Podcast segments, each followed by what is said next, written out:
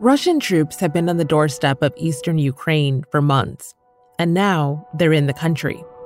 On Monday, Russian President Vladimir Putin recognized two breakaway regions in eastern Ukraine, Donetsk and Luhansk, as independent entities. He also ordered Russian troops to enter those areas. В этой связи I consider it necessary to recognize the independence of the sovereignty of the Donetsk and Luhansk republics. Russia has taken this decision in the support of friendship and assistance for these republics. Those who are holding back, we are trying to stop military action as soon as possible and stop the bloodshed. In response, sanctions are on the way or have already been imposed from the US, the EU, and the UK and Germany has canceled a long planned gas pipeline. Now there's just one question Will it lead to a full scale invasion? For most of the buildup over the last month, Ukrainians' view has remained pretty steadfast. Many never thought a full scale invasion was coming. The overwhelming majority of people here believe or at least hope, that President Putin's aim is to launch a limited invasion to the east, where Ukrainian forces have been battling Russian separatists for years. But events are moving fast now.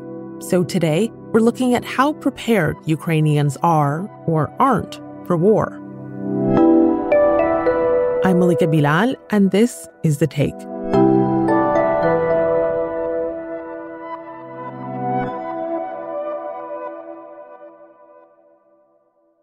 We brought this episode to air as events were changing rapidly in Ukraine. And to get across everything that's happening, we're talking to Liz Cookman, who's there.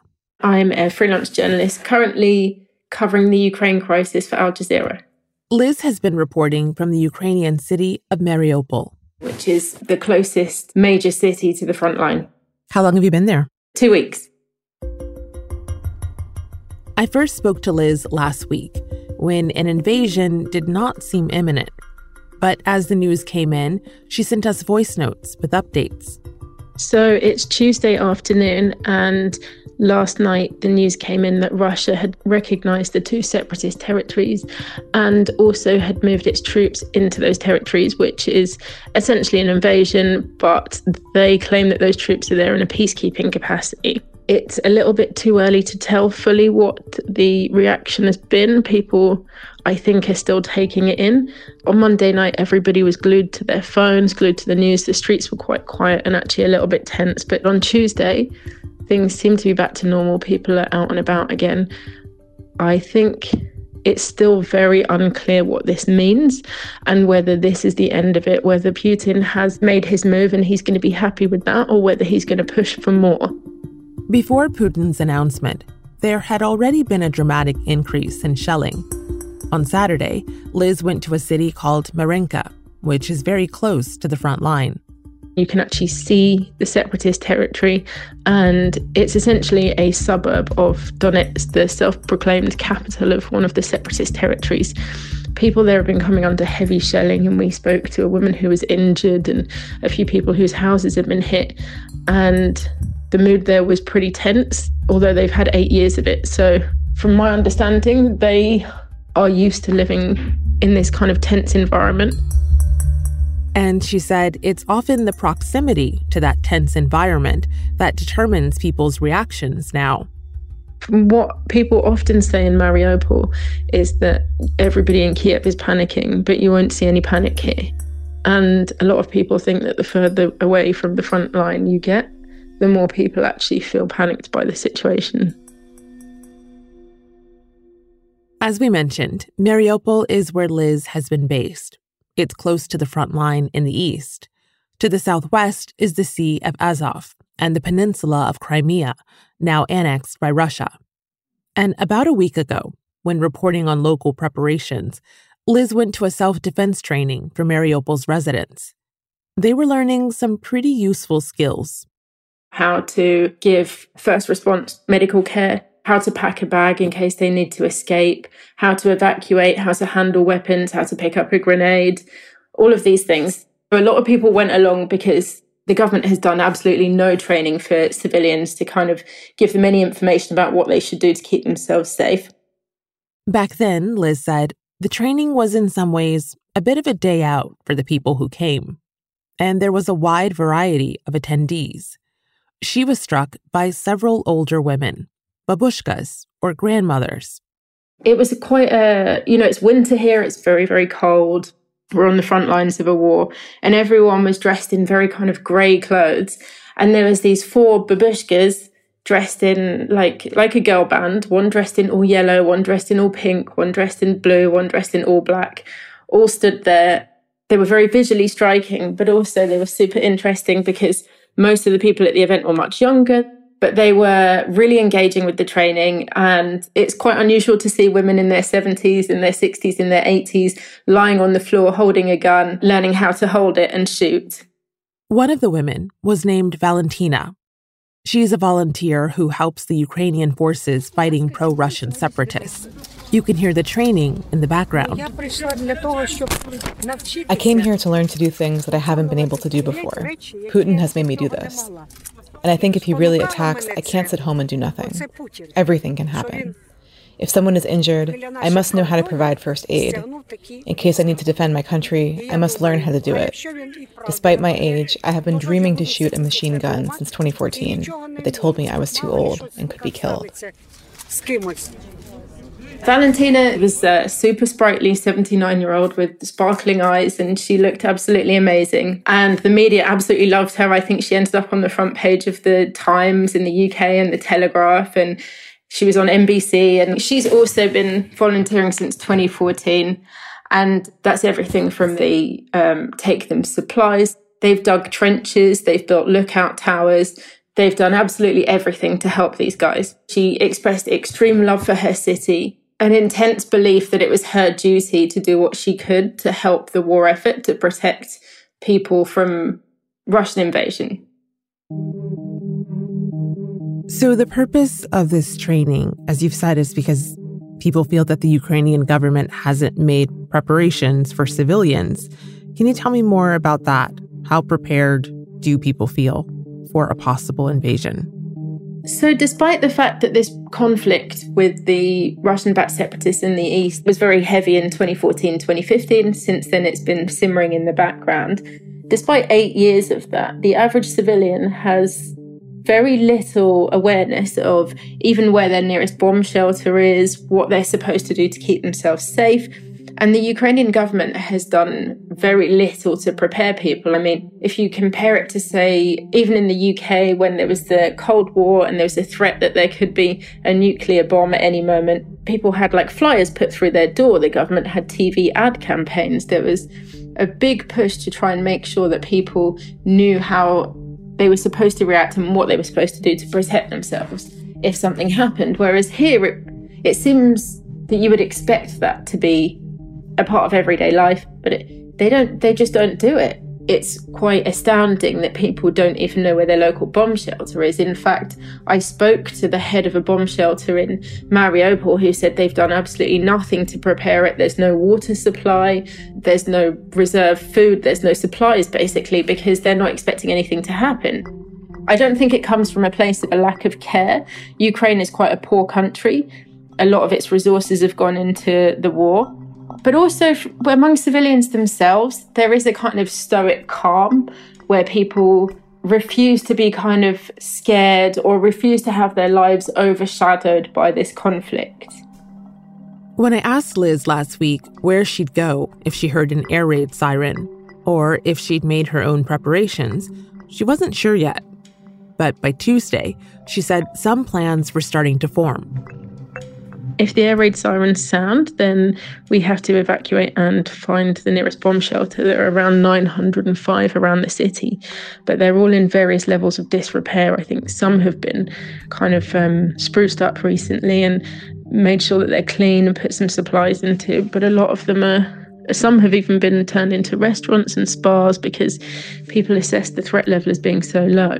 Our local one is kind of in between. It exists, you can go into it, but it's not got water and it's not in particularly good shape. Planning further than that is tricky because it's still so unclear what's going to happen. we have a number of plans. One is to go to the local mosque. We're in touch with the imam there. It's a community centre, so there's likely to be other people around. So that's one scenario. We also have spoken to a driver that we've kind of got to deal with that he'll get us over the Dnipro River, which is the border of kind of eastern Ukraine and into central Ukraine. And then, in terms of if the flights stop out of Ukraine, there's always the land border into Poland. So there's a number of different scenarios, but I mean, it's very hard for people to plan for those kind of scenarios at the moment because there's so many of them, and it's so hard to know which one is going to be the one to happen. And last week, Liz said the same was true of most Ukrainians. They had not really prepared. It's such a weird um, paradox because from outside of the country, it just looks so scary. It looks so intense. But people themselves just say, like, we've lived like this for eight years. They believe that they have lived for a long time with the threat of an attack from Russians. That rings especially true in Mariupol. In the spring of 2014, a small group of pro Russian fighters occupied strategic locations in the city. And since then, there's been threat after threat coming from the east as troops mass on the border and then stand down. Back in 2014, it was a local volunteer militia called Azov that drove out the pro Russian fighters. They're also the ones who organized this civilian training. But since they formed, Azov has been dogged by controversy. There's the Azov regiment, which is based out of Mariupol. Their, their military base is 40 kilometers from the city along the sea but they're part of a wider group called Azov, which has a political wing based out of Kiev, which is incredibly controversial for its recruitment of far right supremacists, neo Nazis, ultra nationalists. The Azov badge resembles the Wolfsangel, which was worn by Nazi infantry divisions in World War II. There's been pressure in the US Congress to declare Azov a terrorist organization, but the regiment's leader says it has distanced itself from politics and serves the Ukrainian government and people. And possibly as a result, the training in Mariupol was not an Azov branded event. It was advertised with an unbranded sponsored post on Instagram. A lot of people didn't really know what the event was going to entail or who was running it. People thought it was going to be a mix of the military, the territorial defense, and Azov. People didn't know that it was going to be just fully Azov. And a lot of people said that they didn't yeah, they had no idea until they arrived. And not all of the journalists there focused on this far right aspect of the story. One of the people watching the coverage was Michael Colborne. My name is Michael Colborne. I'm a journalist and researcher originally from Canada and currently based in the Netherlands. I work for the investigative journalism website Bellingcat, where I focus on the far right. Michael wrote a book on Azov, and he says there was a lot of context missing. Azov should have enough name recognition for any journalist going into Ukraine to know that, you know, maybe you should be asking a few questions. And that's why when you see them offering these sorts of civil defense training, it's on its face, it's hard to object to it. I keep seeing headline after headline come through hour after hour these days. It really does seem more and more like some sort of absolute worst case situation is going to happen, and maybe there will be some sort of full scale invasion or intervention in Ukraine.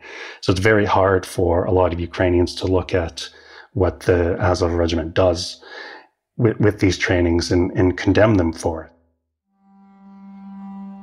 The media coverage of these trainings touches on another aspect of the conflict that Michael's well versed in the media war the disinformation, the competing narratives, and the spectators to it all us, the audience.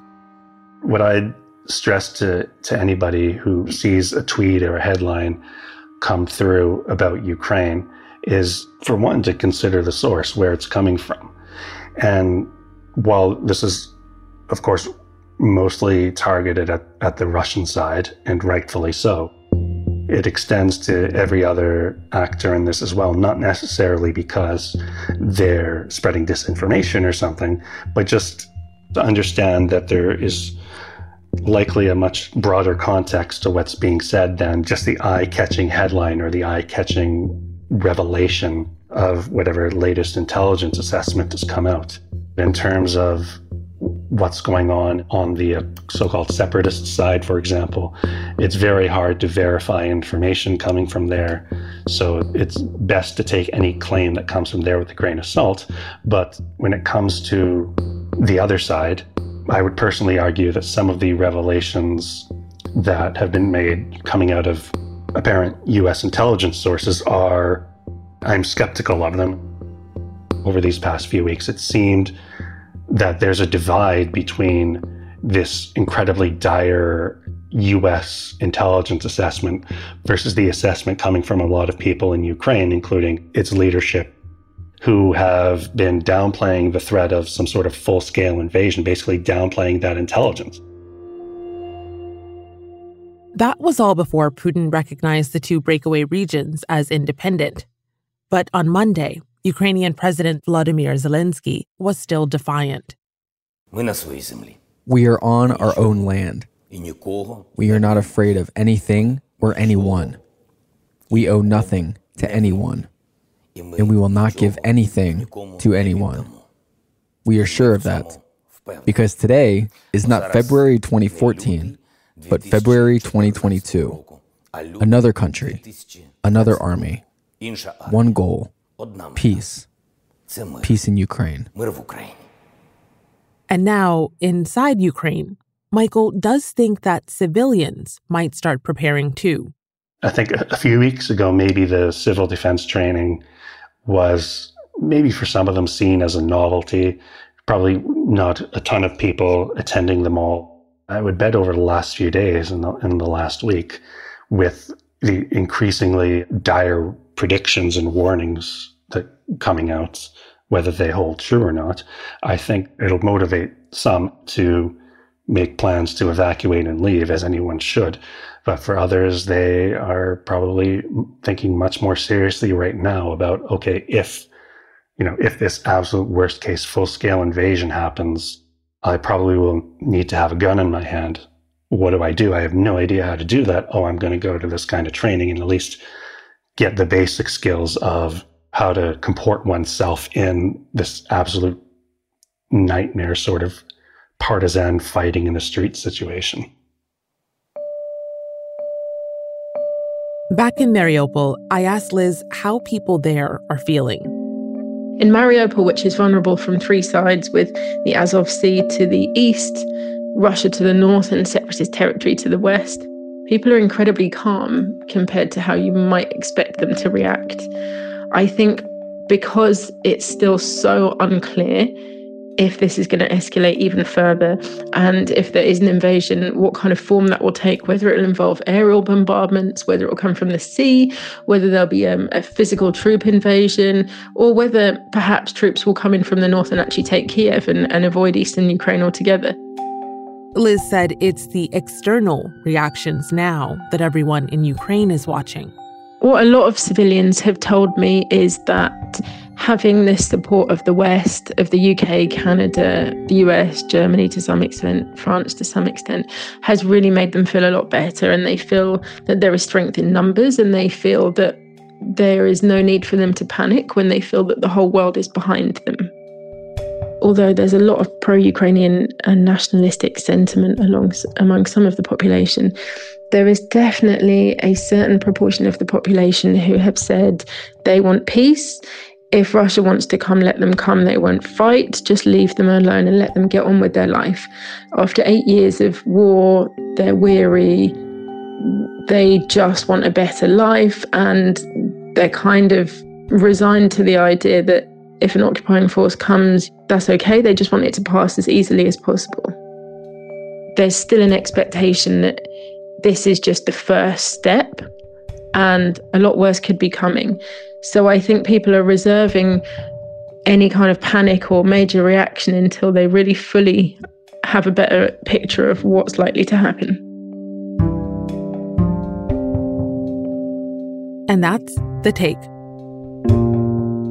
This episode was produced by Alexandra Locke with Nate Alvarez, Amy Walters, Ruby Zaman, Negin Owliaei, Priyanka Tilve, and me, Malika Bilal. Alex Roldan is our sound designer. Aya Elmileik is our engagement producer, and Stacey Samuel is our executive producer. We'll be back on Friday.